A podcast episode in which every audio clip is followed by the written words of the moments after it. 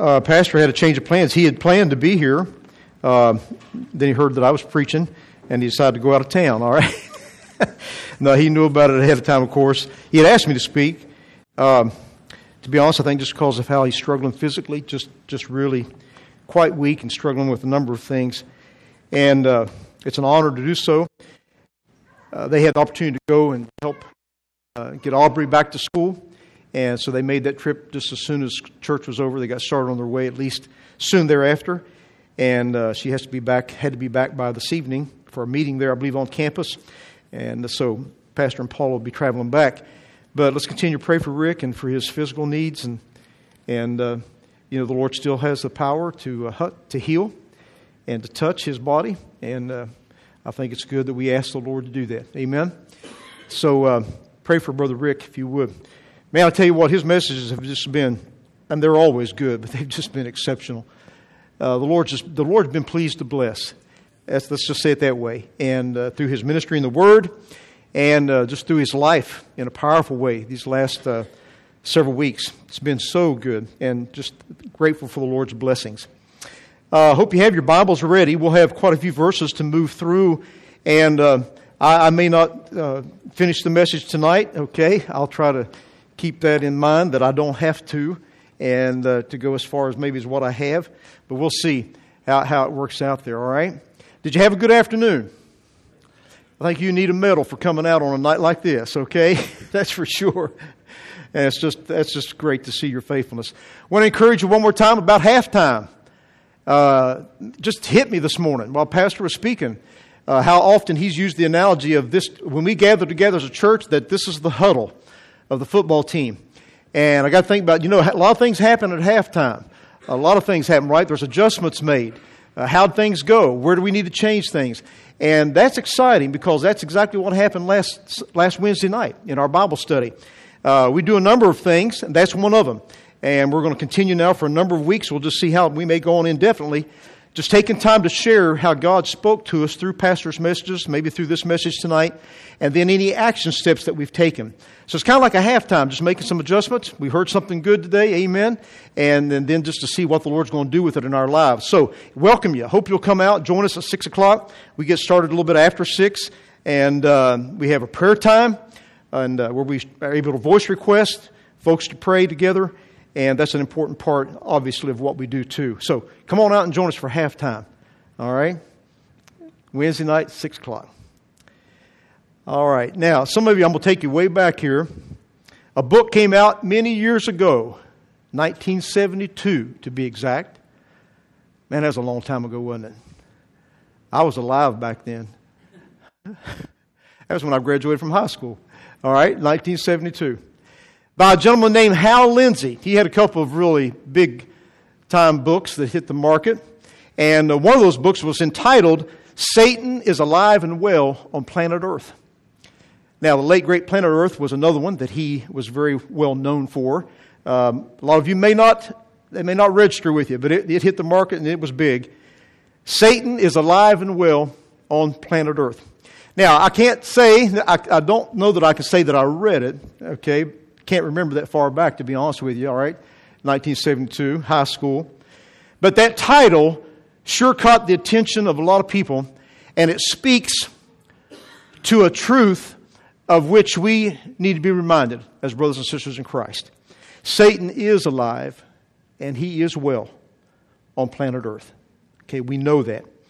Uh, the Bible tells us much about Satan. It tells us what his ultimate end is going to be. Bible tells us in Revelation 20:10, you don't have to turn there, but it says this, and the devil that deceived them was cast into the lake of fire and brimstone, where the beast and the false prophet are, and shall be tormented day and night forever and ever. And all God's people say, Amen. We rejoice in knowing the ultimate end of Satan. And I make this statement, and I believe it resonates with all of my brothers and sisters in Christ particular occasion comes back to my mind, a very difficult day for us, when I expressed these very words because of a tragedy that had happened in our family back when we were living in South Carolina. Received a phone call one day of a family member that really almost just, just really escaped death uh, in a murder situation. And I remember Kip and I standing in the kitchen, or there just outside the kitchen of our home, and just hugging. And I just made this statement I said, I hate the devil. I hate the devil. I hate what he does in people's lives. And I know that resonates, and you agree. Amen? We do. We hate the devil and what he has done and what he is doing. The Bible also, though, tells us not only about his ultimate end, it tells us what he's presently up to. What is Satan doing? What's he, and what's he going to continue to do until that day of judgment? Satan is alive and well on planet Earth. Well, one thing we know is this, all right? And this is just by way of introduction. What is he up to?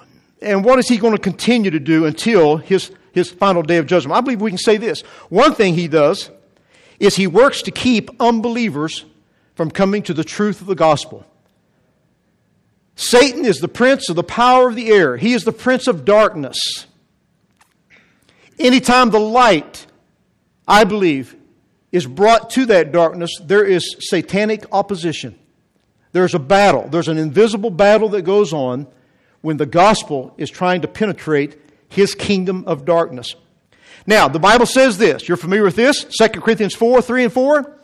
But if our gospel be hid, it is hid to them that are lost, in whom the God of this world, speaking of Satan, hath blinded the minds of them which believe not, lest the light of the glorious gospel of Christ, who is the image of God, should shine unto them. I mean, there's no question about it. Satan is involved in trying to take as many people as he can to hell. That is his, that's one of his goals. That's one of his, the things that occupy him right now, today. And as I said, every time I believe an effort is made, think about this now. Every time an effort is made to get the gospel to an unsaved person, I believe there's a spiritual battle that takes place. And I think the Word of God substantiates that. We see it so plainly. We're going to see it tonight in an instance that happened in the New Testament. I never will forget years ago after my brother was saved, he. Uh, he was a musician and had a rock band, and, and uh, they played, well, extensively. And they were the house band for, for a, a, a place there in our hometown where they, they played it obviously every week. And uh, he had a, a friend that became a friend of mine, even though my brother was six years older than me. His friends became, you know, my friends in a way, even though I was a little kid, younger brother. And he had an unbelievable pianist, uh, keyboardist, phenomenal musician, just absolutely talented, just unbelievably so. Uh, funny guy, just a lot of fun to be around. But one day, after my brother trusted Christ as Savior, I remember this. We were in the living room of my mom's home, and Dave was there visiting with us. And my brother and I began to talk to Dave about his soul. And uh, Pat had such a passion for unsaved people, and especially his, his buddies that he had known before he was saved. And uh, as we sat there with Dave and shared the gospel with him and began to plead and urge him to come to know Christ as Savior, I've never had this to happen before, and never had, haven't had happened since. But Dave, just without any warning on our part, any notice that what was going to happen, he abruptly stood up. My brother and I are just right there in front of him, talking to him in my mom's living room. He just abruptly stood up and hastened very quickly out the door without saying a single word. He left. Now, I've, I've never seen that happen, like I said, before that or since then, but I know that there was a battle going on. There was a warfare taking place for the soul of that man. And I believe it happens every time the gospel is presented. So we know Satan is actively trying to keep unsaved people unsaved. He's, he is actively involved in blinding them. Now, here's a second thing, just in a broad way, again, by way of introduction, that we know about what Satan's up to right now. He is actively engaged in hindering the work of God in and through the lives of believers. Satan is alive and well. He is actively working to hinder the work of God in your life, in my life, through your life, and through my life. He is real. He is at work. He is our adversary, as the Word of God says. Listen to these verses here if you would. Look at them with me. On the screen, I believe you'll have these. 1 Thessalonians 2, Paul says this But we, brethren, being taken from you for a short time in presence, but not in heart, we endeavored the more abundantly to see your face with great desire. Now look at the statement. Wherefore, we would have come unto you, even I, Paul, once and again, but what? But Satan hindered us. Satan hindered us.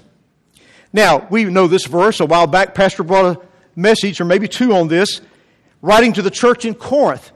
Paul said in 1 Corinthians 16 9, concerning the ministry opportunity that he had in Ephesus, he made this statement For a great door and effectual is open unto me, and there are many adversaries. When God has a great door that's going to be effective and it's going to be powerful in the reaching of unsaved people, you can count on it. There are going to be many adversaries. There are going to be many adversaries. Why? Because Satan's alive and well on planet Earth. We can see from the Word of God very plainly that he is involved in hindering the work of God in and through the lives of believers. Now, this passage is very familiar. Listen to this.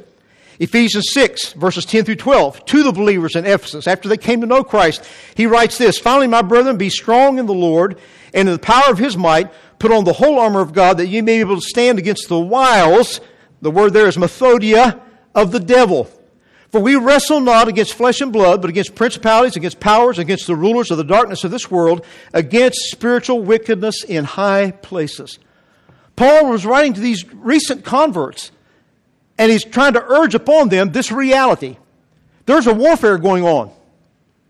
For, the, for your soul, for the, not for the eternal destiny of our soul, but for the, the substance of our soul, for our lives, and for our ministry with Christ and for Christ. He says, you got to realize this. There's a, there's a battle taking place. There is a spiritual, unseen battle taking place in this world. Lester Roloff, and that may be a name that some of you, again, a little bit younger, don't know. Maybe a lot of you do. But he had a song called Run If You Want To, Run If You Will. Remember? Some of you know that. Here's what one of the lines said. And you can still hear Lester Roloff singing this if you ever heard him sing it. It's a battlefield, brother, not a recreation room. It's a fight and not a game. Run if you want to, run if you will, but I came here to stay. That, that was a song I used to hear him sing at Temple when he'd come there with the girls from the home. Yes, you know what, folks? Satan is alive and well. He is alive and well on planet Earth. Now, tonight we're going to look at a story in the New Testament where some believers experienced a definite time of opposition from Satan. I want us to look at it and maybe take from it some lessons, some practical things that will help us, maybe encourage us, maybe prepare us for what maybe is going to come our way as we endeavor to make a difference for Christ, to allow Him to live His life through us, to penetrate the darkness with the gospel. It might be where you work. It might be in your neighborhood. It might be in the Good News Club ministry at McDonald Elementary. It might be right here at the church. But you have a passion for Christ, for His kingdom. You want to make a difference then you got to know, right? We got to know there's a target on your back. You have an adversary, you have an enemy, and he's working to hinder your life and your ministry. Now, take your Bibles, please, if you would, and turn to Acts chapter 13. Acts chapter 13, very familiar passage, and we'll get started here tonight. Man, these were exciting days in the New Testament church. Jerusalem, the church there was just, man, it just exploded, didn't it, right? But it's interesting, a shift began to take place, and a city called Antioch had a thriving group of believers. And really, the church at Antioch is where the mission movement kind of was birthed. All right? Phenomenal church, the church at Antioch. So, if you, if you have your Bibles, let's read the entire passage first then we'll go back and look at some things just in detail, maybe a little bit closer up. All right? Acts 13. I think you'll have these on the screen, but if you have your Bible. Now, there were in the church that was Antioch certain prophets and teachers, as Barnabas, Simeon, that was called Niger, and Lucius of Cyrene, and Manaen. Interesting statement here we're going to come back to, which had been brought up with Herod the Tetrarch. And another man was there, Saul. As they ministered to the Lord and fasted, the Holy Ghost said, Separate me, Barnabas and Saul, for the work whereunto I have called them. And when they had fasted and prayed and laid their hands on them, they sent them away. Now, we ordinarily associate this, of course, with the first missionaries being sent forth. Verse 4 says, So they, being sent forth by the Holy Ghost, departed unto Seleucia, and from thence they sailed to the island of Cyprus. When they were at Salamis, a city there in Cyprus, they preached the word of God in the synagogues of the Jews. There were Jews on the island of Cyprus, multiple synagogues, enough to have multiple synagogues. And this observation is made. We don't have time to spend on it tonight. They also had John, John Mark, cousin to Barnabas, okay, as their minister, as their assistant. And when they had gone throughout the entire island, they crossed it from east to west unto Paphos. They found a certain sorcerer, a false prophet, a Jew, whose name was Bar Jesus, which was with the deputy of the country. That's similar to being like a governor. He's overseeing the island. His name is Sergius Paulus, a prudent man. He was an intelligent man. Now look at this. He called for Barnabas and Saul and desired to hear the word of God. Now think with me for just a moment before we go any further. Here's an unsaved man that has gotten word somehow about this message that these men have brought to the island. And we know God is piquing his curiosity. He wants to hear more because God's seeking that man. He desires to hear the truth. Now, simple thought. We're going to see it happen. But based on what we've already said, we know what's going to take place. Because here's an unsaved man wants to know more truth. What's Satan going to do? Is he going to stand by? I don't believe so. I don't believe he ever does. Anytime the gospel is being endeavored to, give, to be given to someone, there is a satanic warfare taking place. We don't see it, but it's happening. And it happens right here, and we do get to see it. Let's continue reading, if you would, please. Verse 8. But Elymas, another name given to this sorcerer, the same gentleman we read about a moment ago, for so is his name by interpretation, he withstood them, Paul, Barnabas, seeking to turn away the deputy from the faith. Then Saul, who also is called Paul, we'll say more about that in just a minute, filled with the Holy Ghost, set his eyes on Elymas. Elymas, all right? Maybe I'm pronouncing it the wrong way there, but, and here's what Paul, Saul said. O, o full of all subtlety and all mischief, thou child of the devil, thou enemy of all righteousness, Wilt thou not cease to pervert the ways of the Lord? And now behold, the hand of the Lord is upon thee, and thou shalt be blind, not seeing the sun for a season. And immediately there fell on him a mist and a darkness, and he went about seeking someone, some to lead him by the hand. Then the deputy, this governor of the island, when he saw what was done, believed, being astonished at the doctrine of the Lord. Last verse, 13. Now, when Paul and his company loosed from Paphos, they came to Perga in Pamphylia, and John, departing from them, returned to Jerusalem. Now, here's the setting. Let me just revert, review it very briefly. Paul and Barnabas have just been sent out from the church in Antioch on their first missionary journey. From Antioch in Syria, that's where it's at, they went down to a city called Seleucia. It's a seaport about 16 miles from Antioch. But from that seaport, then they sailed to the island of Cyprus. Now, after landing at the city called Salamis on the east coast, they visited in various synagogues and preached the word there. It's interesting. You know this already, but it was a custom in Jewish synagogues for any Jewish man to be given the opportunity to read or to expound the scriptures. So he would go there as a Jew, Paul would, excuse me, he would go there and take that opportunity to share the gospel with the Jews because he would be permitted to speak there. All right? Now, we've already read this, but John Mark at this time was serving as their assistant. In going to the synagogue first, Barnabas and Saul were fulfilling the divine injunction that the gospel should go to the Jew first and then to the Gentiles. And then, as I said, from Salamis, they worked their way all the way across the entire length of the island to the west coast. Now, it's very interesting. We're not going to spend a lot of time here, but if you'll go back to verse 1, okay? Look at this statement here about this man, Manaen. I pointed it out to you, just brought some attention to it a moment ago. down near the end of verse 1, and Manaen, which had been brought up with Herod the Tetrarch.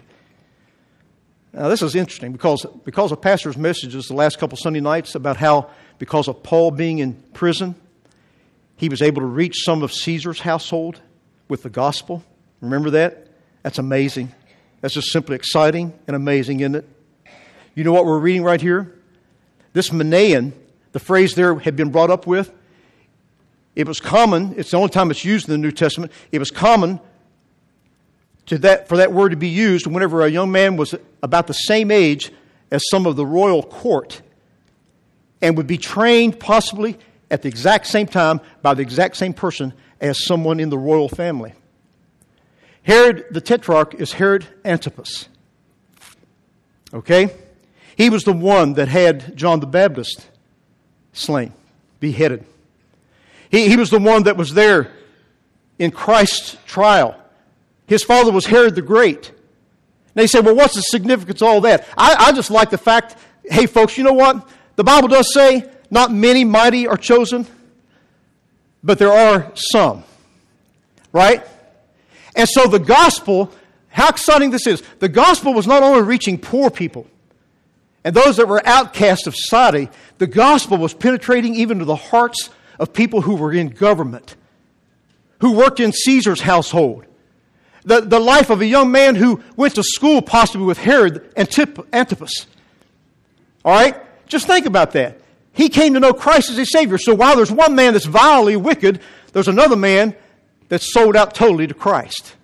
Now, let me just make a practical application right here, okay? And I hope this will help all of us. I don't know what it is about the way we think sometimes as Christians, but I'm guilty of this. I believe you are too.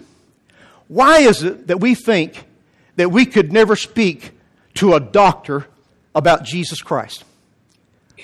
I mean, what, what, what is it? Why, why is it that we think that we could never speak to a wealthy businessman here in Huntsville and share the gospel? Why, why is it that we think that we could never witness to our employer? Yeah, we have all these thoughts, don't we? Like, well, they're just, they're, they're, they're so wealthy, they would not have time for what I want to share. They're so important, I'm intimidated by that. But folks, I just I get encouragement from this, okay? And you know, if you stop and think about it, let me ask you tonight. Don't raise your hand, but uh, anyone here tonight know a doctor who has a passion for Jesus Christ? I do. Now, you know what that tells me?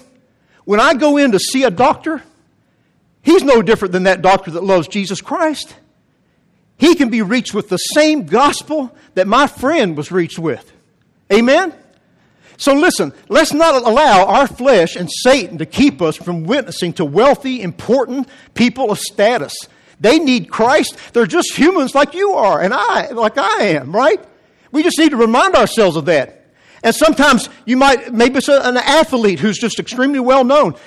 You know any athletes that have a passion for Jesus Christ? You know any high ranking military people that are very, have a prestigious place, but do you know any of them that love Jesus Christ? Oh, yeah have a passion for the Lord? Absolutely. You guys do. I've heard of them through the years. Known some guys in the military that just they're consumed with Jesus Christ. Well, what's that do for me? That encourages me that even though I might have an occasion to cross paths with a general, I can still give him a gospel tract. I can still talk to him about Jesus Christ. Why? Because the gospel is able to reach him just like it is the poor child in McDonald Elementary School. There's no difference. May we be encouraged with this. I, I never forget, I think I've told this story before. Spending more time here than I meant to, but we'll, we'll just cut it off, okay? but years ago, I think it was while we were on deputation, and sometimes churches, they take missionaries that come to the church, take them on tours of the city and tours of important places, and it was a, it was a blessing. We got to see and do a lot of neat things. And uh, one of the churches, Matter of fact, I believe it was Daniel's home church where Johnny Barker is the pastor, uh, if I remember correctly. Now, okay, again, it was a long time ago, but anyhow, that's not important. They were going to take us on a tour of the Capitol building in Charleston, West Virginia. Okay? And no, it doesn't have wheels. Okay? It, it's a real nice building made out of stone. All right? Somebody said one time the governor's mansion burnt right down to the axles in West Virginia. Okay? Yeah. No, we do have a lot of trailers, that's for sure, right? Excuse me, mobile homes. All right, not trailers, mobile homes. But um, they were going to take us on a tour. And for some reason, y'all remember the story? The Lord just kind of impressed me. He said, You know what? They're going to take you down there and you're going to be in the governor's office. Governor of West Virginia might be there. You ought to give him a gospel tract. Oh, no, man. Come on. Okay, no. All right, not serious here now, okay? The governor, the governor of, of a state, I didn't want to do it. I did not want to do it in the flesh. I struggled with it. Finally, I, I, I put some tracts in my pocket. You know, if, if we don't put tracts in our pockets, then we don't have to worry about giving them out, do we, right? Does your flesh ever think that way? my flesh does. If I don't have them in my car, I don't have to worry about giving them out, right? I, I mean, my flesh just works that way, folks. I'm just being transparent with you. It really does, okay? But, boy, the Lord wouldn't let me away from this. And so I took a couple tracts, put them in my pocket. We went on the tour. They led us, and sure enough, we walk into the governor's office. Secretary is there. She apologizes, says, I'm sorry, the governor is out. And I go, Whew. I am so glad he's out, okay? He's not here today. We, we toured a little bit, walked around. Leaving the building, I start down this real long sidewalk. And I see two men on the other end of it coming towards me. One is a state trooper. The old one, governor of West Virginia. and I got to tell you, the closer we got, the more, the, the stronger the battle raged in my heart as to whether or not I was going to be obedient and realize this man is just like any other man. The Lord loves him. The Lord died for him. He needs the gospel. Or I was just going to be ensnared by fear and go on my way. And it was pretty intense. I didn't want to do it. I was scared, nervous, but the Lord gave me the grace.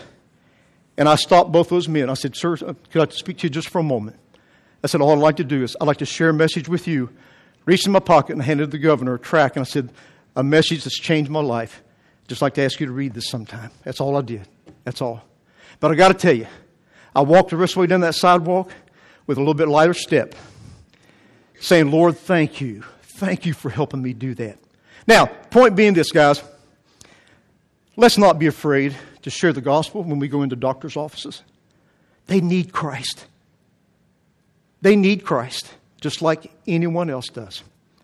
Amazing that Manaen, probably, good chance, raised right up alongside of Herod the son of Herod the Great.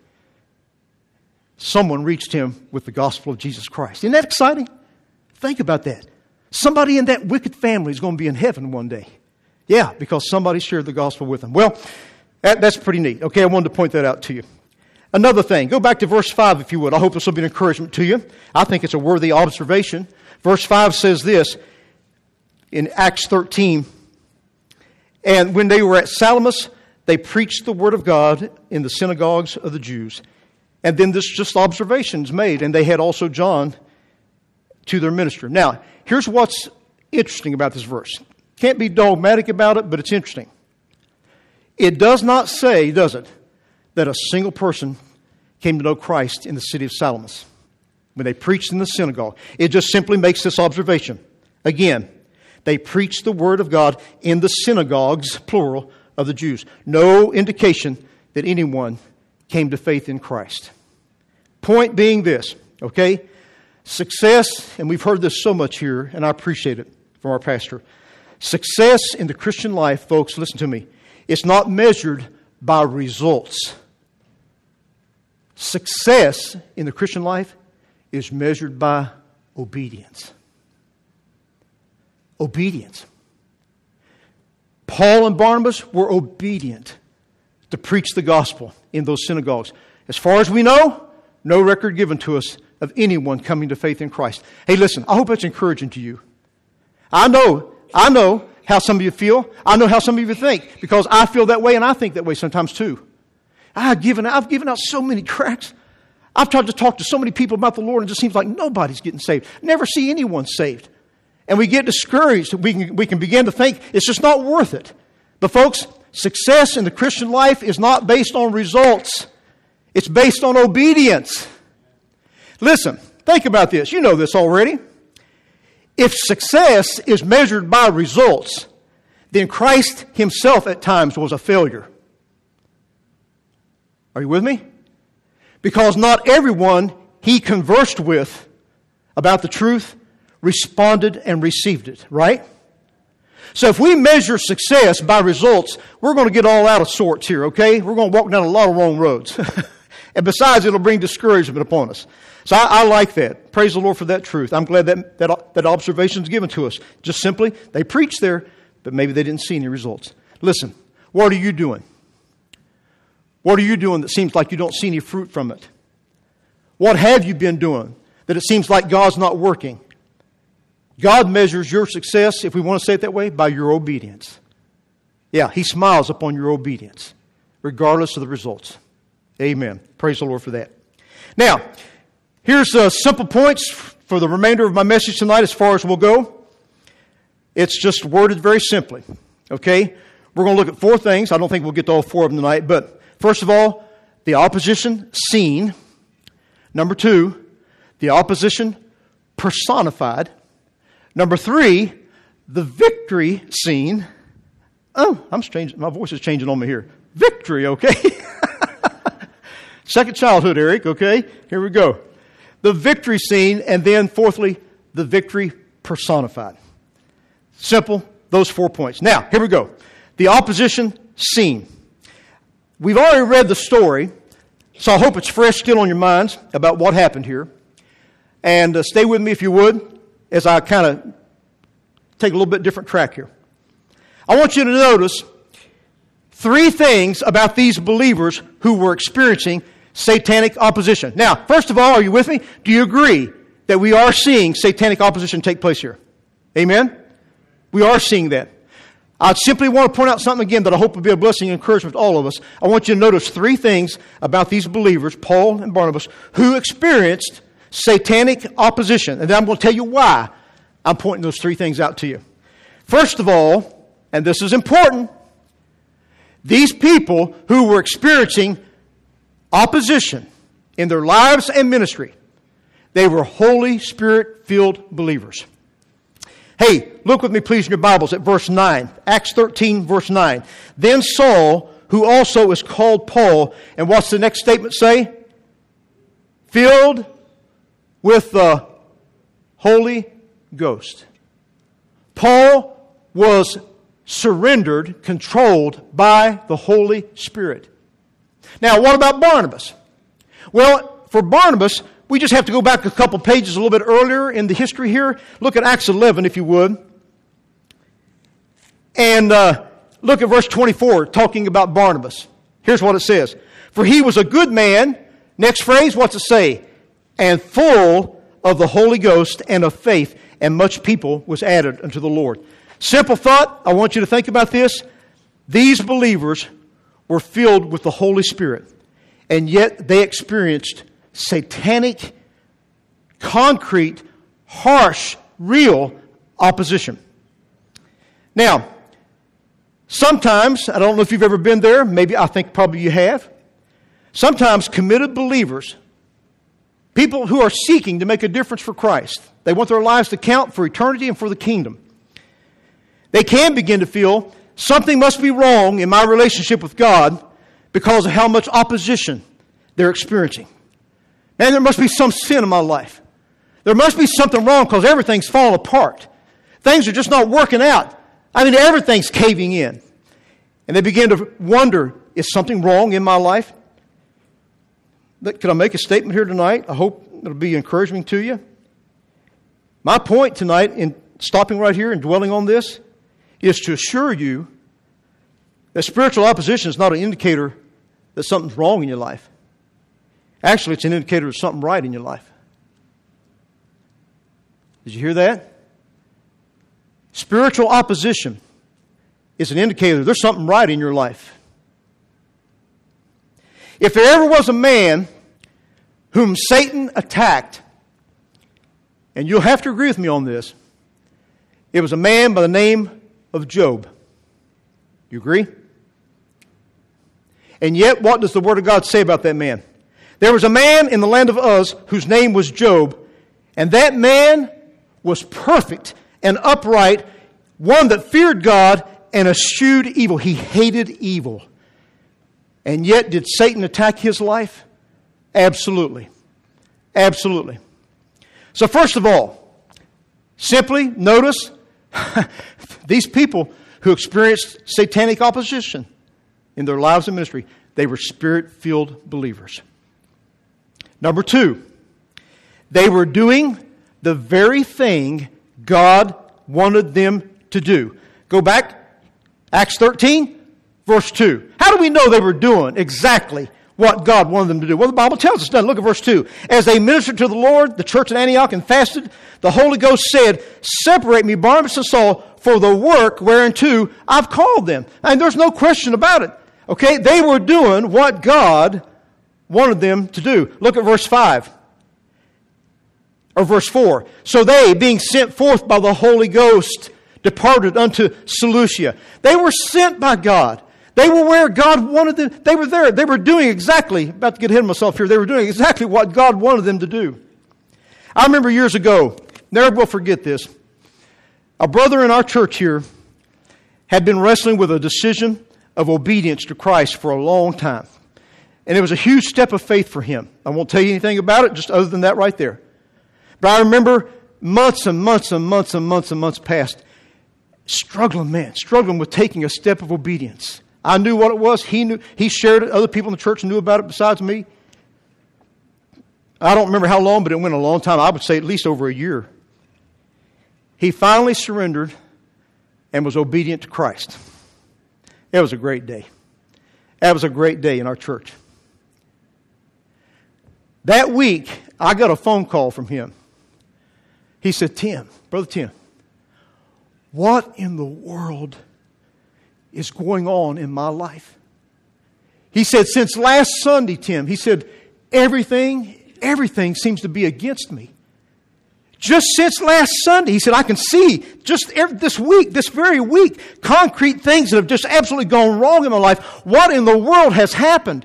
Hey, folks, I believe I know what had happened. He was drawing the attention of the adversary. There was spiritual opposition going on in that brother's life because he had taken a step of obedience to identify himself with the cause of Christ. It's going to happen. It's going to come. You know, some Christians sometimes, maybe some here, that this has happened to you.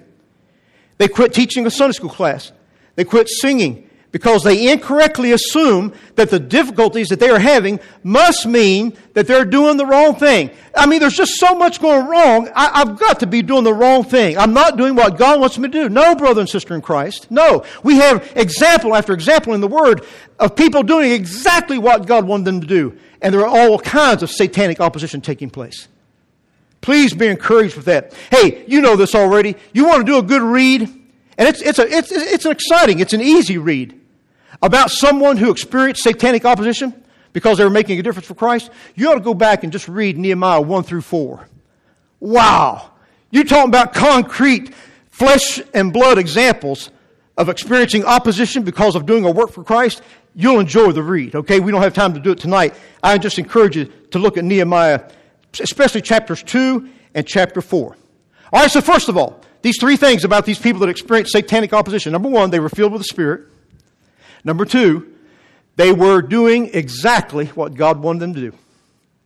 Third thing, they were exactly where God wanted them to be. We've already seen that. They were exactly where God wanted them to be. We read it. They, being sent forth by the Holy Ghost, departed unto Seleucia. They were being led by God through His Spirit to go exactly where God wanted them to be. Now, I want to be real careful here, and I don't mean to broad, you know, brush here, take a wide stroke and just include everybody and everything. I don't mean to do that at all. So I trust you'll understand where I'm coming from on this.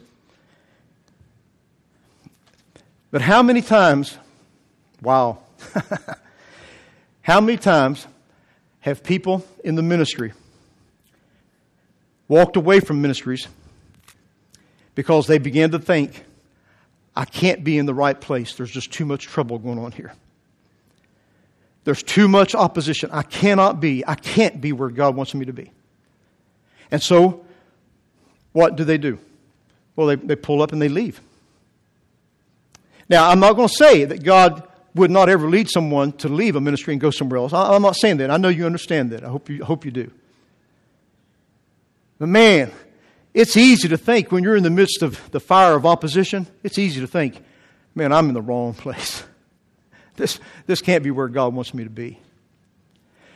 But also, brothers and sisters in Christ, you know that I think it's real common too for brothers and sisters in Christ to leave churches for the same reason.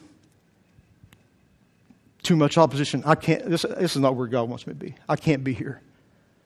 Now, again, I'm trusting you to take this in the spirit that I, that I want to, that I have and that I want to convey to you, okay? I'm not saying that God would never leave, lead someone to leave a church. Hey, I got to tell you something kind of funny about happened last week. We was over at McDonald Elementary School. It ties in right here. I was telling Kip about it yesterday, but it was. We were over, over at McDonald Elementary this past Monday, and uh, little Cheyenne that comes here, Cheyenne and her sister, and we love them to death. I tell you what, those are some of the sweetest girls. And uh, they're a joy to be at around with club. They're a joy to have here in church. They come up and give you hugs. They're excited. Man, they love this place. I remember walking up to Cheyenne one day back before Christmas, and she said, I'm a fifth grader. I said, Oh, no, Cheyenne. Doggone. I said, That means we're going to lose you. She said, Oh, no, you're not. She said, I'm going to come to church here all the time. all right. So I was thinking about the club. She's talking about church. So anyhow, Cheyenne's standing out in front of the school last Monday, and we're saying goodbye to the kids. They're getting in their cars. And Cheyenne says, Boy, you know what? We need a whole lot more of these kids to come to church with us. Wow. I said, Boy, you're right, Cheyenne. We do. We need, we need that. And then I made this statement. I said, but you know, now if they're in a, if they're in a church and uh, we don't want to take them away from another church, now if they don't have a church, we'd love for them to come. And boy, she set me straight. She said, well, I came from another church. I didn't know what to say. She had me, man, okay? She had a good point there. She had left the church to come to our church, okay? But anyhow, I, I trust you to understand what I'm trying to emphasize here. We just have to be careful in not thinking that we're in the wrong place, that we can't be where God is because the opposition is just too strong. Um, I, I think I've told you this before. I'll try not to be lengthy with it. But, you know, in my heart, I've been asked a lot of times through the years, do you, you know, do you think, or several times, let me say that way, do you think you, that really God did want you to go to Slovakia? And, and I do. I believe in the depths of my soul, I will always believe that. I, I can take you to passages in Scripture where God convicted me and how He dealt with me. And, and so I, I do believe it was His will, no doubt about it. And uh, man, I'm so grateful for the four year, a little bit over four years we were able to live there. I loved it. Not all of it. I had some real dark depression, had some real deep depression, dark days, some of the darkest days I've ever had. And again, I believe that was satanic opposition. A lot of it was because we were in a land of darkness trying to take the light. But just real quickly, we had been on the ground just for a few weeks. And I, I think I have told you the story before. But man, just an unexpected curveball came our way. Our container hadn't even arrived from the U.S. And Kip and I are sitting around a table because of the circumstance that happened. And I won't even tell you, and you just have to take my word, it was just crushing to us. It was, it was, it was, uh, beyond description. And we're sitting around a table and we're trying to decide whether or not we ought to contact the shipping company. I'm serious. After two and a half, three years of raising support, going through all that, traveling to over 100 churches or 100 services plus, you, are you serious, Tim? You were sitting around a table and you've only been on the field in Slovakia for a couple weeks, and you're sitting there talking about, honey, do you think maybe we should, as soon as the thing hits the ground, just turn around, send it back? We, we need to go back to the U.S. I remember that. It was devastating. It was devastating. But, folks, I look back on it now, and I got to tell you, in my soul, I believe that was orchestrated by Satan. I believe he was opposing us being there because he knew we were there to bring the gospel. He knew we were there as ambassadors for Christ to bring the light to a place of darkness. And listen, it's not just missionaries that go to a mission field, it's right there where you work and you've got a passion for an unsaved coworker or for a boss, Satan's going to oppose you. You have a neighbor that you're burdened for. You have a family member that you're burdened for. You have a schoolmate, maybe kids, okay, that you're burdened for. Satan's going to work against you because he opposes the gospel. And don't believe the lie that you're in the wrong place just because of opposition. All right? Those three things. Hey, we'll quit with this. You want to see a neat example of the very thing we're talking about? All right? Look at Acts 16. Got your Bibles? And we may have this, I believe, on the screen. How about this? Acts 16, we're going to jump around. We're going to read verse 9 through 10, and then we're going to jump over to verse 19. I'm going to start here quickly. And a vision appeared to Paul in the night. There stood a man of Macedonia and prayed him, saying, Come over into Macedonia and help us. And after he had seen the vision, immediately we endeavored to go into Macedonia. Now look at this next statement. Assuredly gathering that the Lord had called us for to preach the gospel unto them. Now, when they got there, a young lady that was demon possessed got set free and was liberated by the gospel of Christ. The Bible, we pick it up in verse 19, it says this And when her masters saw that the hope of their gains was gone, they caught Paul and Silas and drew them into the marketplace under the rulers and brought them to the magistrates, saying, These men, being Jews, do exceedingly trouble our city, and they teach customs which are not lawful for us to receive, neither to observe, being Romans. And the multitude rose up together against them, and the magistrates rent off their clothes and commanded to beat them. And when they had laid many stripes upon them, they cast them into prison, charging the jailer to keep them safely, who, having received such a charge, he thrust them into the inner prison and made their feet fast in the stocks. Now, simple thought. You're already there, aren't you? We know beyond a shadow of doubt, Paul and the company of men, they were where God wanted them to be. Amen? Am I right? Were they where God wanted them to be? Yes or no? Yes. Assuredly gathering the Lord had called us for to preach the gospel to them. Immediately we endeavored to go. Guess what? Satanic opposition, full bore. Even to the point of physical suffering. And I got to tell you, right? If it had been me, I'd probably been thinking, I'm not real sure about that vision. Okay, I, am not real sure God that was that really God. Maybe you know just ate too much that night. Okay, and had a, had a wild dream. I'm not really sure this is where God wants us to be. But folks, we know based on the Word of God they were exactly where God wanted them to be. But yet opposition came.